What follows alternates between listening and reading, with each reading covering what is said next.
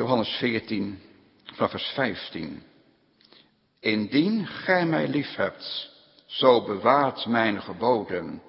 En ik zal de Vader bidden, en hij zal u een andere trooster geven, opdat hij bij u blijven in der eeuwigheid, namelijk de geest der waarheid, welke de wereld niet kan ontvangen, want zij ziet hem niet en kent hem niet.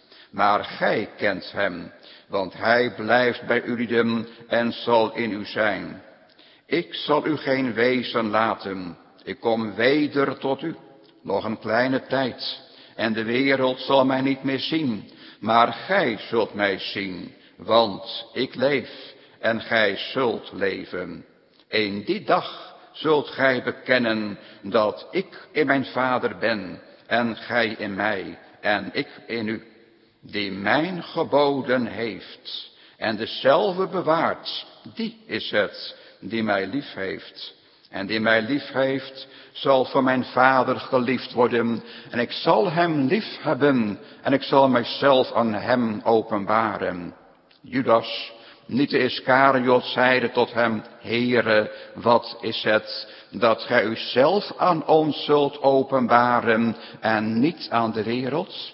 Jezus antwoordde en zeide tot hem, zo iemand mij lief heeft, die zal mijn woord bewaren.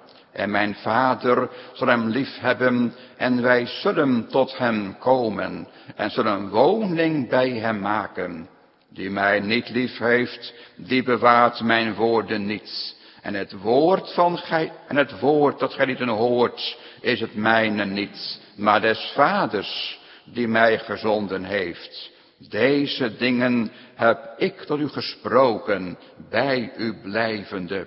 Maar de trooster, de Heilige Geest, welke de Vader zenden zal in mijn naam, die zal u alles leren en zal u indachtig maken alles wat ik u gezegd heb. Vrede laat ik u, mijn vrede geef ik u. Niet gelijkerwijs de wereld hem geeft, geef ik hem u. Uw hart worden niet ontroerd en zijn niet verzaagd. Ge hebt gehoord dat ik tot u gezegd heb, ik ga heen en kom weder tot u. Indien gij mij lief had, zo zoudt gij u verblijden, omdat ik gezegd heb, ik ga heen tot de Vader, want mijn Vader is meerder dan ik. En nu heb ik het u gezegd, eer het geschied is, opdat, wanneer het geschied zal zijn, gij geloven moogt. Het woord van de Heere gemeente, dat ik u vanmorgen op deze zondag tussen hemelvaart en Pinksteren mag bedienen, vindt u in het u voorgelezen schriftgedeelte, Johannes 14 en daarvan het 18e vers. Johannes 14, vers 18. Daar zegt de Heere Jezus, ik zal u geen wezen laten, ik kom weder tot u. Gemeente, het hemelvaartsfeest zoals we dat de afgelopen week mochten vieren, is naar zijn bedoeling en zoals we dat ook in de Bijbel lezen, een blijfeest. Het gaat op de hemelvaartsdag immers op, over de overwinning van de Heere Jezus op al zijn doodsvijanden. Het gaat om de thuiskomst van de Zoon van God. Om de troonsbestijging van Hem die alle macht heeft ontvangen in hemel en op aarde. Psalmen zingen daarvan. De Heer heeft zich als de allerhoogste koning een troon gevest in zijn hemelwoning. En al die andere koningspsalmen die we ook in de afgelopen week gezongen zullen hebben, psalm 68, psalm 47, Jezus is koning. Hij heeft alle macht en alles is aan hem onderworpen. Maar op het moment dat we dat tegen elkaar gezegd hebben, en wanneer wij een beetje bijbelgetrouw willen denken, dan zijn we het daar ten volle mee eens natuurlijk. Realiseren we ons ook dat hemelvaart een heel moeilijk feest is. Die wolk die hem wegnam van voor de ogen van de discipelen die daar op die olijfberg naar boven stonden te turen en daar de meester zagen verdwijnen achter die wolk die hem naar zijn vaderhuis droeg. Die wolk, dat is niet alleen een probleem voor de wereld die zijn schouders ophaalt over hemelvaart en die ermee spot en die erover lacht. Nee, ook Gods kerk en Gods kind zeggen het nogal eens een keer met de woorden die je bijvoorbeeld in de Hebreeënbrief tegenkomt. Wij zien nog niet dat hem alle dingen onderworpen zijn. Wij kijken aan de onderkant tegen die wolk aan. En die wolk die wordt hoe langer hoe dikker en die wordt hoe langer hoe donkerder en hoe langer hoe dreigender. En het gevolg van die werkelijkheid is dat hemelvaart voor onze ervaring vaak helemaal geen feest is. Een oud lied zegt dat ook, och was Jezus nog op aarde. Eilings vloot ik naar hem heen. Wij zijn de achtergeblevenen. Wij zijn de mensen die alleen gelaten zijn. En heel vaak zijn we geneigd om dat venijnig te zeggen. In de steek gelaten. En zelfs als ik weet van die koning die ons van Israëls God is gegeven, dan zijn er nog zo vaak van die momenten op dit ondermaanse, dat de mens zegt, mijn voeten waren in mijn leed schier uitgeweken. De werkelijkheid is zo anders dan dat het evangelie van hemelvaart ons wil leren. En zo mogen we dan vanmorgen gaan luisteren naar onze tekst. Naar een woord van de Heere Jezus dat Hij heeft nagelaten voor zijn kerk na hemelvaart. En het is heel verrassend om dan te ontdekken. Hij kent de gedachten. Hij weet de overwegingen. Hij kent ook de vragen. Hij voelt als het ware de pijn van hen die moeite hebben met hemelvaart. En in Johannes 14 is hij daarop ingegaan. Voordat hij naar de hemel voer. Naar een van die woorden die we vinden in Johannes 14 willen wij vanmorgen samen luisteren. Wij horen daarin een woord van de Heer Jezus voor zijn achterblijvende discipelen. En we ontdekken dan drie dingen als we daar bidden naar luisteren. Het is een woord ten eerste vol ontdekking. Een woord ten tweede vol bemoediging. Een woord ten derde vol vertroosting. Een woord van Jezus voor zijn achterblijvende discipelen. Een woord ten eerste vol ontdekking, ten tweede vol bemoediging en ten derde vol vertroosting. De Heer Jezus is in die hoofdstukken waaruit we vanmorgen ook een tekst gekozen hebben, voortdurend bezig om zijn discipelen voor te bereiden op het feit dat hij zal heen gaan.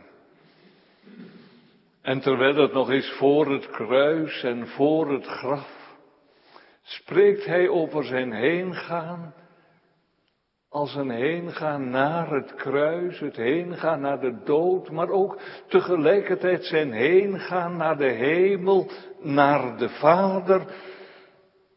Het is voor de discipelen geen onverwachte zaak dat de Heer Jezus nu binnenkort niet meer door hen gezien kan worden. Hij laat hen achter. En hij laat hen achter niet zonder troost en niet zonder bemoediging. En een van de woorden waarin dat heel duidelijk blijkt, is het woord van onze tekst van vanmorgen. En het eerste wat we dan ons afvragen is, wat bedoelt de Heer Jezus wanneer Hij in dit achttiende vers zegt, ik zal u geen wezen laten. Eigenlijk zal dat voor de meesten van ons wel duidelijk zijn, ook voor de kinderen, de jongens en meisjes die thuis meeluisteren, rond de tafel of samen op de bank zittend. Die kinderen die weten allemaal heel goed, een wees dat is iemand die geen vader en geen moeder meer heeft. Misschien zijn er jongens en meisjes die wel wat hebben gelezen over de Tweede Wereldoorlog en iets hebben gehoord over het verschrikkelijke leed dat aan het Joodse volk is aangedaan en dat er zoveel kinderen die vader en moeder zijn kwijtgeraakt door dat nazi-geweld achtergebleven zijn als wezen. En andere kinderen denken misschien aan wat ze wel eens gelezen of gehoord hebben over wat zich op de Griekse eilanden afspeelt, waar zoveel vluchtelingen uit het Midden-Oosten zijn samengekomen en waar ook zo heel veel kinderen tussen zitten die geen vader of moeder meer hebben of die ze allebei in het gewoel van het vluchtelingenleven zijn kwijtgeraakt. Wezen. Dan heb je geen moeder meer die je troost, geen vader meer die je geruststelt, geen ouderlijk huis waar je een toevlucht mag vinden en waar je kunt schuilen tegen alles wat je bedreigt. We kennen ze ook in onze moderne maatschappij, in onze samenleving, waarin zoveel kinderen de dupe worden van gebroken en verbroken huwelijken. Onze jongens en meisjes komen ze misschien wel tegen. En misschien is er wel een enkele die ook weet van die werkelijkheid, wat dat is om wees te zijn, om geen vader meer te hebben, geen moeder meer te hebben. Kinderen die de dupe zijn geworden van wat er gebeurde in het gezin. Kinderen die door een of andere man verwekt zijn, maar die in de verste verte niet weten wie hun vader, wie hun biologische vader is, of die een vader hebben die geen vader is omdat hij verslaafd is aan alcohol, omdat hij zijn kinderen misbruikt, omdat hij bij zijn gezin wegloopt. Dat is de trieste realiteit in de wereld van 2020, waarin onze kinderen opgroeien, wezen. Dan ben je hulpeloos, dan ben je troosteloos, dan ben je onbeschermd, dan heb je geen dak boven je hoofd en je hebt geen toekomst voor je. Je bent prijsgegeven aan de liefdadigheid van, van vreemde mensen. Wezen, het zijn de meest kwetsbaren van onze wereldwijde samenleving. Een situatie die eigenlijk al getekend is in een psalm als psalm 142, waar de dichter zingt, niemand zorgde voor mijn ziel. Een situatie die ook getekend wordt in de gelijkenis van de verloren zoon, die in eigen verantwoordelijkheid bij het huis van de vader is weggelopen en die dacht dat hij het allemaal gevonden had in een wereld waarin hij feest kon vieren. Maar die op een gegeven ogenblik met lege handen stond. En die toen niet anders meer kon dan zich bij een boer verhuren als varkensgoeder, als wachter over de zwijnen.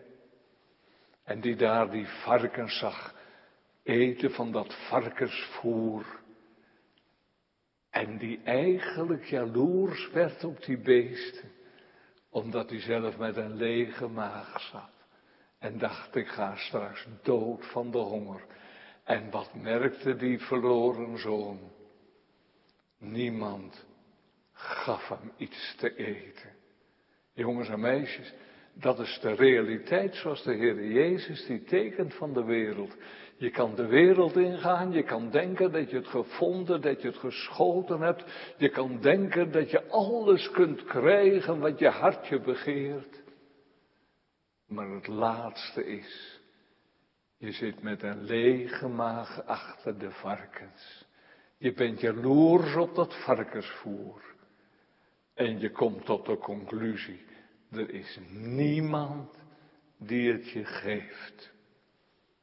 Nou, dat is het ontdekkende wat er allereerst zit in het woord van de Heer Jezus in onze tekst. Ik zal u niet als wezen achterlaten. Want als de Heer Jezus dat zo zegt, dan zegt hij daarmee tegelijkertijd ook dat we dat uiteindelijk wel zijn. En het is ook duidelijk wat de Heer Jezus bedoelt. Immers, wij mensen leven van nature zonder God en dus ook zonder hoop in de wereld. En die wereld die heeft geen vader. Jaren geleden verscheen er een ontdekkend boek dat op die manier de wereld tekende. Nog wel door de bril van iemand die zelf niet geloofde. En als wij dan wezen zijn, dan is dat niet zielig, zoals we denken, ja, daar kan dat kind toch ook niks aan doen. Nee, de Bijbel laat ons zien dat dat schuld is, dat wij God de rug hebben toegekeerd. Wij zijn weggelopen. Wij hebben daarvoor gekozen. Vrijwillig en moedwillig. Wij dachten dat we God er niet bij nodig hadden. Maar dat wij ons in de wereld best zelf konden redden. Wezen. Dat is de armoede van de wereld. Die wereld die heeft misschien van alles. Die wereld die heeft speelgoed waarmee je je kunt vermaken. Die wereld kan iemand een naam geven, kan iemand macht geven. Die wereld die kan iemand misschien geld geven en veel bezit ook. Maar de wereld heeft geen vader. En zolang je wat op te maken hebt, merk je dat niet zo. En zolang je wat uit te delen hebt, zwerven de vrienden van de wereld om je heen, want die willen je wel graag plukken. Maar als jij met een lege maag achter de varkens komt te zitten, dan zie je van al die vrienden van de wereld er niet eentje terug. Jezus zegt, toen die jongen daar zat, niemand gaf hem een hap eten, terwijl die varkens het wel kregen. Niemand. Ik ben opgegroeid in Elburg, hier vlakbij. En in mijn jonge jaren, dat was na de Tweede Wereldoorlog, zong het Elburgs kinderkoor heel vaak een lied waarvan ik een paar regels nooit ben vergeten. Regels die je hart raakten, waarbij je de tranen als het ware over de wangen liepen. Zijn deze regels. Vaderloos, moederloos draagt het zijn kruis. Een kind van ellende verdreven van huis. Nou, dat is een wees. En de vraag die natuurlijk naar ons toe komt, hier in de kerk en thuis. Zijn wij dat? Ik kan me best voorstellen, er zijn mensen die op dit moment een beetje de wenkbrauwen fronsen thuis en die denken, dominee, je ziet me hier nou niet, maar ik ben best een kerkelijk mens hoor en ik leef godsdienstig. Ja, daar heb ik het nou niet over. Ik vraag het aan u en aan jou. Hebt u, heb jij een vader? De vader van de Heer Jezus. Is dat jouw vader? Kijk, als de nood aan de man komt, hebt u dan iemand waar u die nood kunt klagen? Als er stormen opsteken, hebt u dan iemand bij wie u kunt schuilen in die nood? Als de dood van een geliefde in ons leven komt en ons in rouw dompelt, hebben we dan een schouder waartegen we kunnen huilen? Hebben we dan een arm die om ons heen geslagen wordt? Hebben we dan iemand die als een moeder troost? Als u uw kind moet gaan begraven, is er dan een hand waaraan u kunt gaan? Als jij naar de operatietafel moet, is er dan iemand die zegt, ik ga mee, ook als de deur van de operatiekamer achter de dokter en achter de brancard waarop jij ligt dicht gaat? En gesteld dat nou al die aardse bronnen ons troost kunnen bieden. Heb je dan ook nog iemand die als een moeder troost wanneer al die aardse bronnen in jouw leven opdrogen? Als iemand meent met geld alles te kunnen kopen, hebt u dan ook nog wat als u met al uw bezit niks meer beginnen kunt? Als u sterven moet, gaat u dan niet alleen? Als u voor uw rechter moet verschijnen, is er dan iemand die het voor jou opneemt? Als je van alles van de wereld genoten hebt en het wordt sterven en je moet voor God verschijnen en je hebt dan geen vader, ben je dan niet verschrikkelijk eenzaam? Want dan is er geen vader wiens machtige arm de vrome beschermt. Dan is er geen broeder die zegt, ik zal borg voor je zijn. Dan ben je alleen en zeer verlaten. En dan komt de Heer Jezus ook tot je. Maar dan komt de Heer Jezus met een verschrikkelijk diep duister woord dat Hij tot je spreken zal. En dan kun je nergens schuilen. En dan kun je je nergens verbergen. En dan is er niemand die zorgt voor je ziel. Dan wordt eeuwige honger en dorst je deel. En niemand gaf hem die. Onthoud, al zou je alles verder vergeten dat woord uit die gelijkenis van de verloren zoon.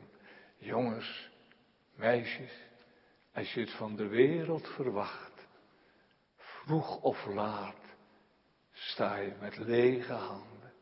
En dan is er niemand die voor je zorgt. Lieve mensen, realiseren we ons wat we op het spel zetten wanneer we voor de wereld kiezen. En realiseer wat je je kinderen aandoet als je kinderen op dat spoor van de wereld zet. Straks hebben ze niemand. En is het dat waard? Hoor, de Heer Jezus zegt, ik zal u geen wezen laten. Hoort u wel hoe liefelijk dat klinkt? Hoort u wel wezen, zegt de Heer Jezus? Daar klinkt een woord, daar klinkt medelijden in, daar klinkt het woord in van de Zoon, van de Vader, van wie de Bijbel zegt dat bij hem de wees ontfermd zal worden. Breekt de Heer daarvoor soms alles wat je in de wereld dacht te vinden eerst stuk? Neemt de Heer Jezus je soms daarom alles af?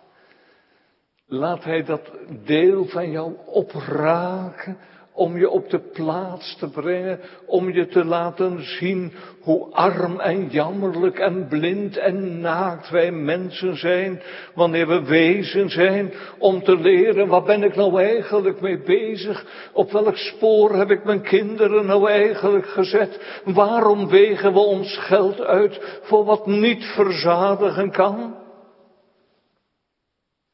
Nou is er iemand die langzamerhand wat heeft zitten denken en nog eens een keer naar de tekst heeft gekeken in de Bijbel en die nu zegt, ja maar dominee, dat geldt voor de wereld wat u allemaal zegt. En daar ben ik het roeren mee eens hoor.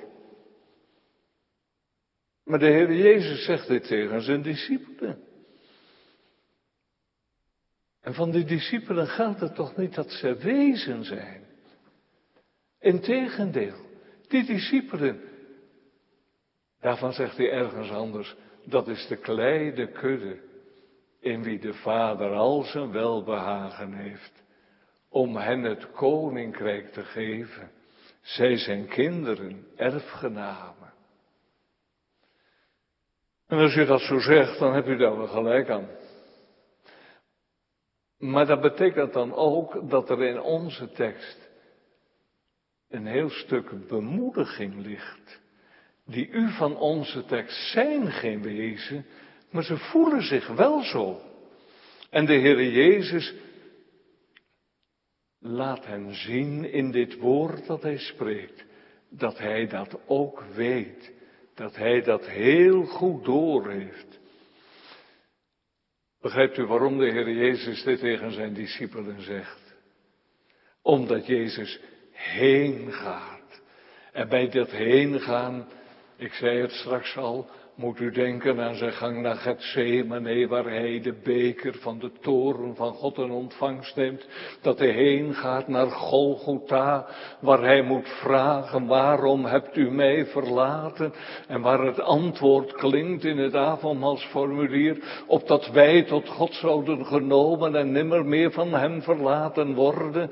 Maar zijn heen gaan, dat is ook het heen gaan naar het graf en vervolgens het heen dwars door de dood heen naar het leven tot in eeuwigheid, het heen gaan naar de hemel waar hij de troon mag innemen.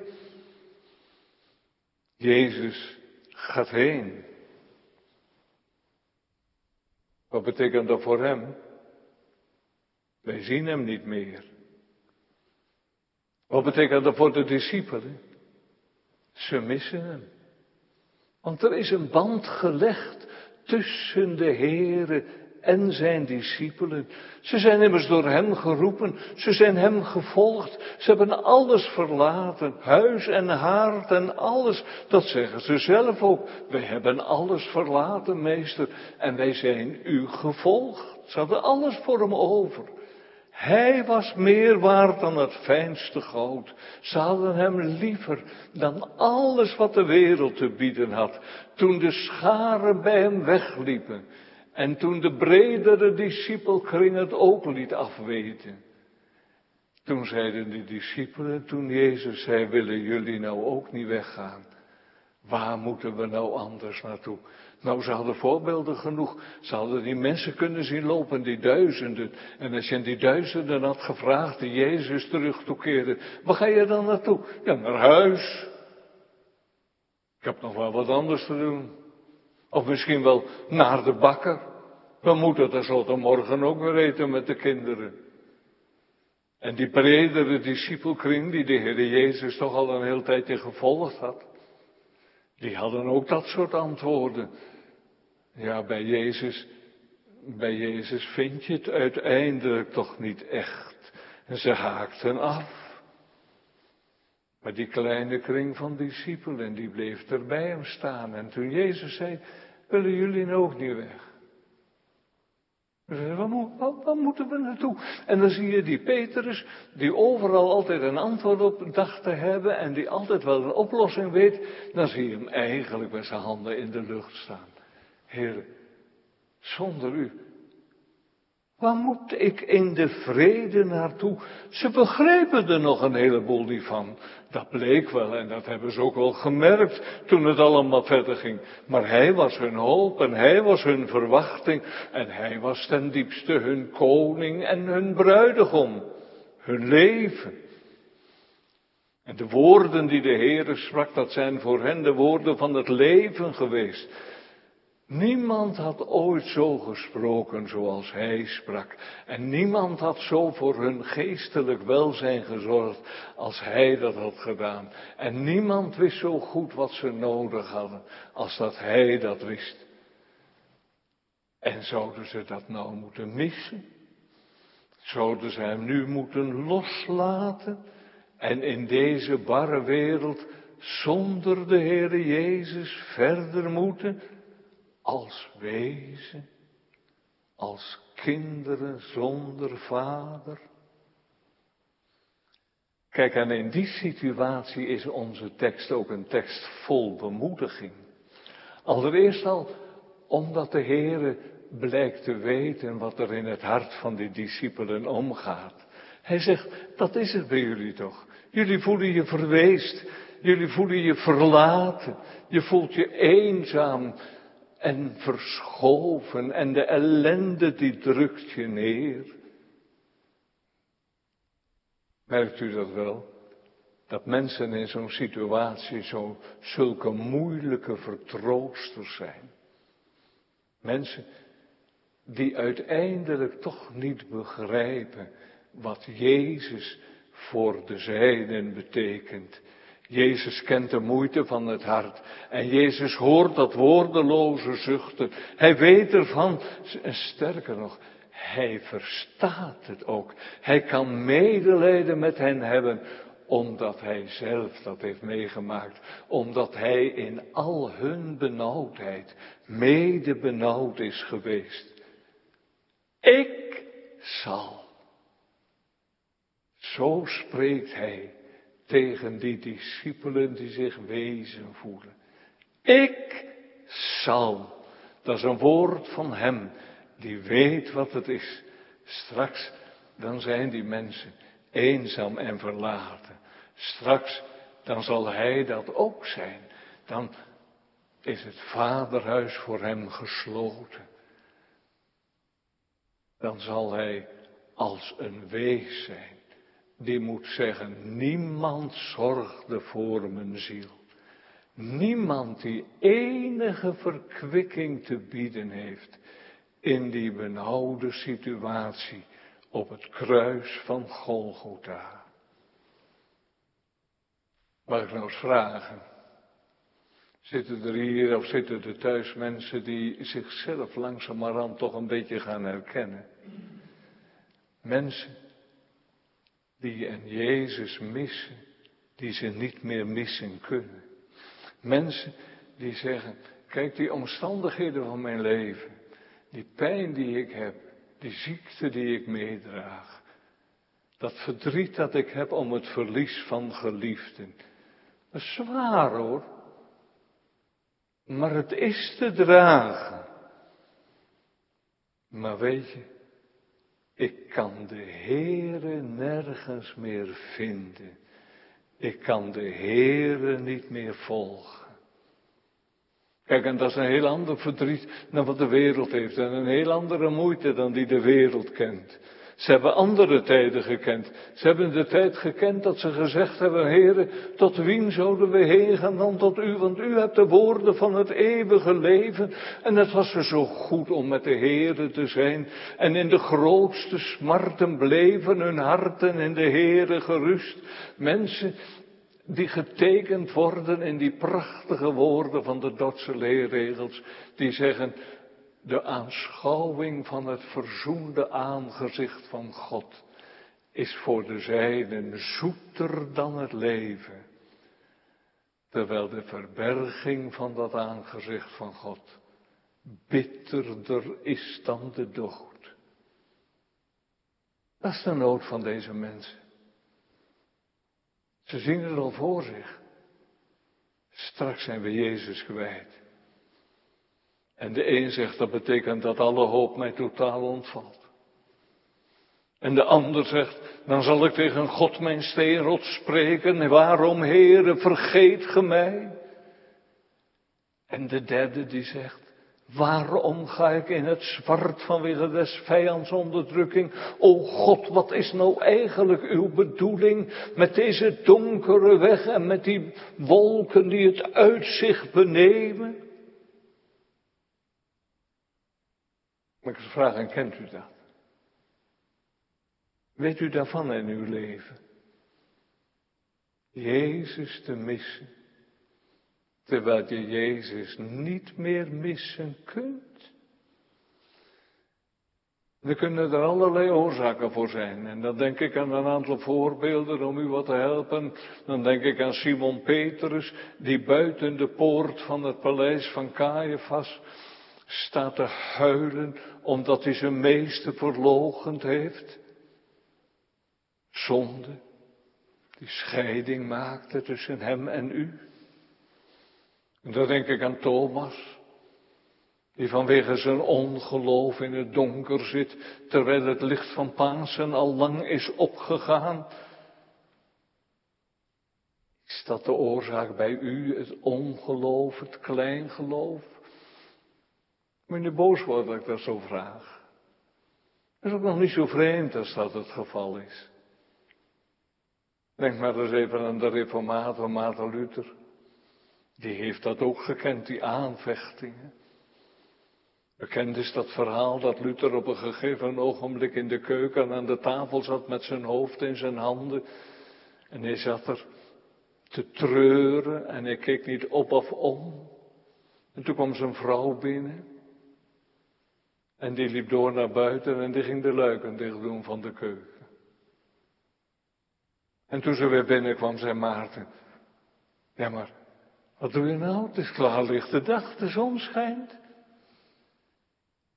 Ja, zei ze, maar ik zag je zo aan tafel zitten. En toen dacht ik, ach, de God van Maarten Luther is dood.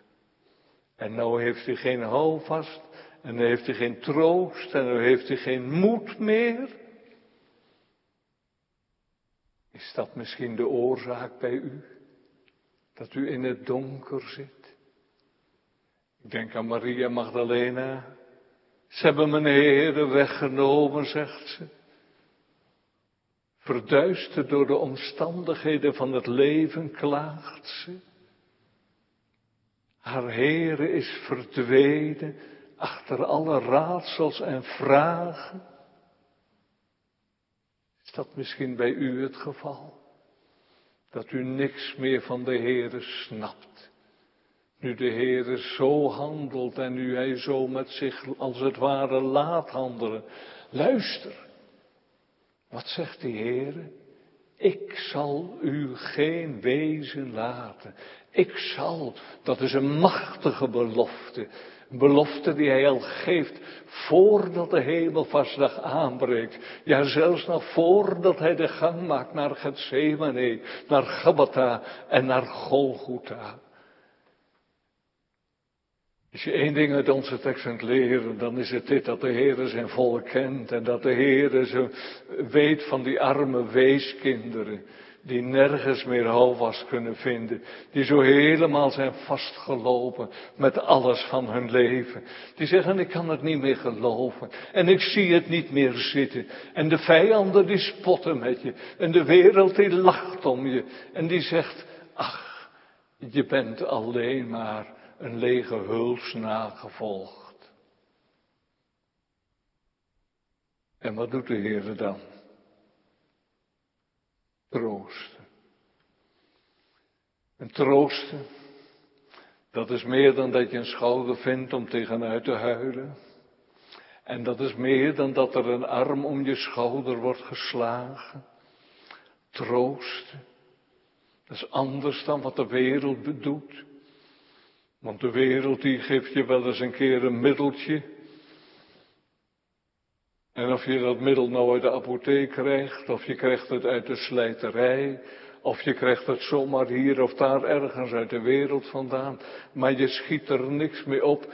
Misschien eventjes een verdoving, misschien ben je eventjes wat versuft. God doet het anders. De Heer Jezus doet het anders. Hij troost. Dat wil zeggen, hij stelt er wat tegenover. Hij biedt een tegenwicht. En als je even verder leest in dit hoofdstuk, dan zeg je, wat is dat tegenwicht?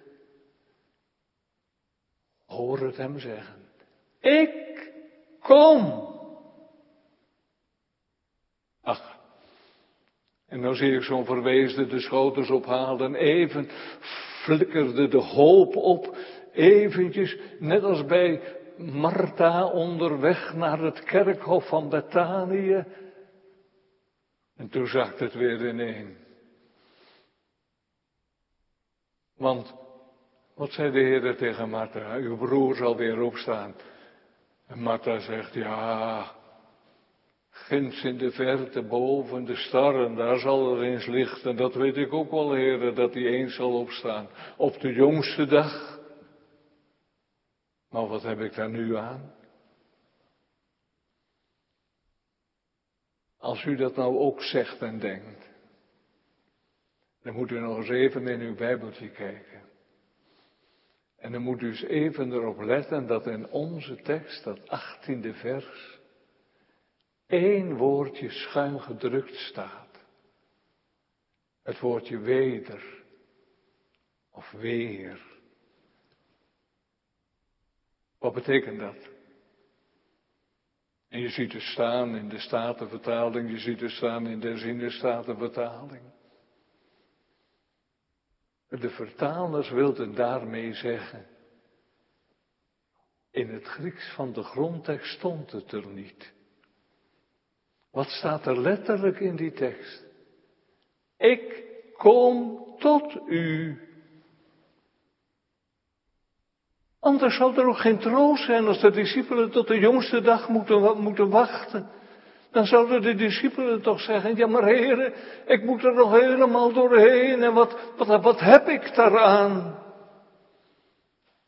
Jezus zegt bij zijn heen gaan, ik kom al. En als ik een voorbeeld zoek wat ook onze jongens en meisjes kunnen begrijpen, dan zie ik een moeder voor me, die onder aan de trap staat, op het moment dat ze die trap op wil lopen. Waarom? Ze heeft gehoord dat haar kind, dat daar boven in bed ligt, wakker is geworden. En dat hij blijkbaar akelig heeft gedroomd en nu ligt hij te huilen. Kijk, en dan wacht moeder niet totdat ze boven is. Om die jongen over zijn hoofd te strijken. Nee, beneden aan de trap. Roept ze naar boven. Moeder komt er al aan, hoor. Moeder wil dat haar kind met één vertroost wordt. Ik kom tot u. Wat bedoelt de Heer Jezus daarmee? Als je op een verband let, dan wordt het volkomen duidelijk, gemeente. Hij bedoelt daarmee dat het nu Pinksteren gaat worden. En Pinksteren, dat is de Heilige Geest die beloofd is en die uitgestort wordt. En in die Geest komt de Heer Jezus tot de zijde, om in hen te wonen, als de Geest die Christus verheerlijkt en die in al de waarheid leidt, de Geest van het Zoonschap waardoor wij roepen, Abba, Vader. Ziet u wel? Geen wezen meer. Ze mogen zeggen, Vader, Abba, Vader. Daarom gaat Jezus heen. En daarom is dat heengaan van de Heer Jezus tot nut voor zijn discipelen. Want anders kan de troost er niet komen. En anders kunnen de discipelen nooit leren zeggen, Abba, u bent mijn vader en mijn God. Ik kom tot u. De ontmoeting met de Heer Jezus. Dat is wat, wat wezen nodig hebben en wat wezen helpt. Dat is de troost voor die wezen. Dat leidt hen uit het weeshuis, uit het armenhuis, naar het vaderhuis. En die troost, die ligt er al in de belofte. Kijk maar naar de discipelen tussen hemelvaart en pinksteren. Van de hemelvaartsberg keren ze terug naar Jeruzalem met grote blijdschap. En als je vraagt, hoe kan dat nou? Hoe kunnen zulke verwezen mensen nou blij zijn? Blij omdat Hij heeft gezegd, wees niet angstig, niet verdrietig, want ik laat u niet alleen. Die troost, die geeft leven met uitzicht, met verwachting. Kijk maar naar de discipelen.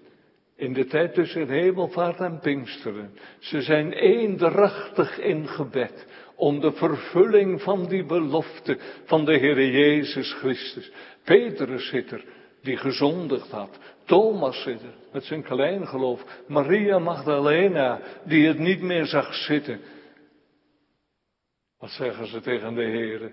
Heere, u hebt het toch gezegd. Vervul dan ook uw belofte. Ik hoop in al mijn klachten op uw onfeilbaar woord. Ja, en dan is het waar, die troost die vind je vooral in de vervulling van die belofte. Dat kan ook niet anders. Slechts in Christus zelf gemeente is die vervulling te vinden. Daar waar we de Here zien, daar waar we de Here ontmoeten. Dat zie je meteen na Pasen al, als de Here is opgestaan. Als de Here verschijnt in de kring van zijn discipelen, dan lezen we dat er blijdschap in de harten kwam. en verheuging. Dat is het nut van de hemelvaart. Dat mensen, wezen tot kinderen aangenomen worden. Dat verweesde mensen worden vertroost. Maar het gaat altijd in die weg. Ik kom tot u. In die persoonlijke ontmoeting waarin de Heilige Geest onze ogen opent voor de Heer Jezus Christus en leert geloven in Hem en leert leven uit Hem. Ik kom al. Misschien zit er ergens eentje die gebogen gaat onder de schuld van de zonde.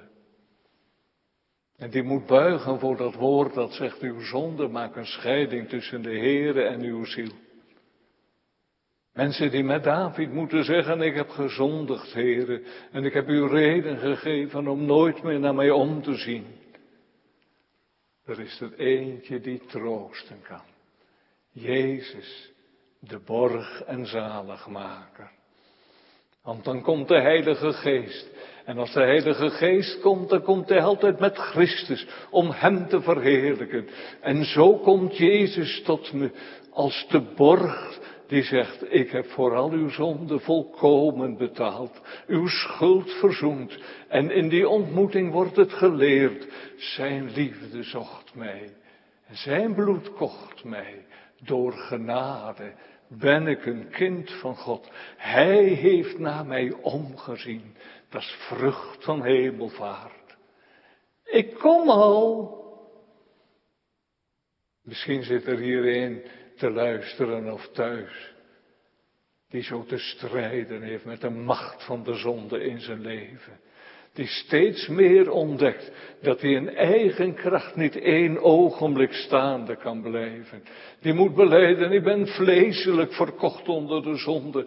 Ik ellendig mens. En het wordt je soms zo bang te moeden. De Satan, de wereld en je eigen vlees zijn zulke sterke vijanden. En soms ben je zo alleen in het strijdperk. Voel je je zo eenzaam in die geestelijke strijd. Je bent alleen maar te vertroosten met Christus. Hij heeft die strijd gestreden en hij heeft overwonnen en hij vertroost. En hij zegt, ik heb alle macht in hemel en op aarde. Ik heb de boze overwonnen. Ik heb de wereld overwonnen. En als je vraagt, wie zal mij verlossen van mijn lichaam? Dan is het antwoord, de overwinning geeft Hij die van dat lichaam en van de zonde van het lichaam verlost. En dan gemeente, dan mag je getroost het strijdperk weer in. Achter het schild van het geloof, met het borstwapen en het zwaard van woord en gebed vrucht van hemelvaart. En om nog één ding te noemen, als er nou hier iemand zit te luisteren, die gebukt gaat onder de gevolgen van de zonde. Juist in deze coronatijd, ziekte, verlies van geliefde, pijn, het lijden van de tegenwoordige tijd, dat kan zo zwaar zijn. Er is er maar één die troosten kan. Dat is die medelijdende hoge priester.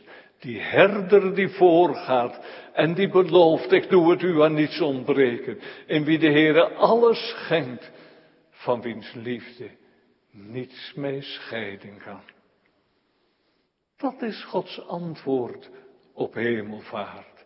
De geest brengt Christus naar ons toe. Juist op hemelvaart ga je uitzien naar die vervulling met de Pinkstergeest. Van wie volgende week de boodschap weer ten volle mag klinken, ook hier in dit gebouw. Die geest draagt Christus naar ons toe. Hij draagt Christus in ons hart. En hij zegt, Hierin is de liefde Gods jegens zondaren geopenbaard. Met hem schenkt hij alle dingen Er is niets dat van zijn liefde scheiden kan. En als de Heer zo naar je toe komt, gemeente, ja, dan blijft er alleen maar de verwondering over. Komt u naar mij toe? Ik ben het niet waard dat u onder mijn dak in komt. En dan zegt hij, daar moet ik nou juist wezen. Daar wil ik wonen. Bij wezen. Bij armen en verslagenen. En die voor mijn woord beven. Want hij is nabij. De ziel die tot hem zucht. Zul je het onthouden, jongens en meisjes? Wat is de boodschap van hemelvaart? Niet alleen dat Jezus weggaat, maar ook dat Jezus voordat hij weggaat, zo nadrukkelijk zegt, ik kom al, ik kom er al aan. Weet je het nog?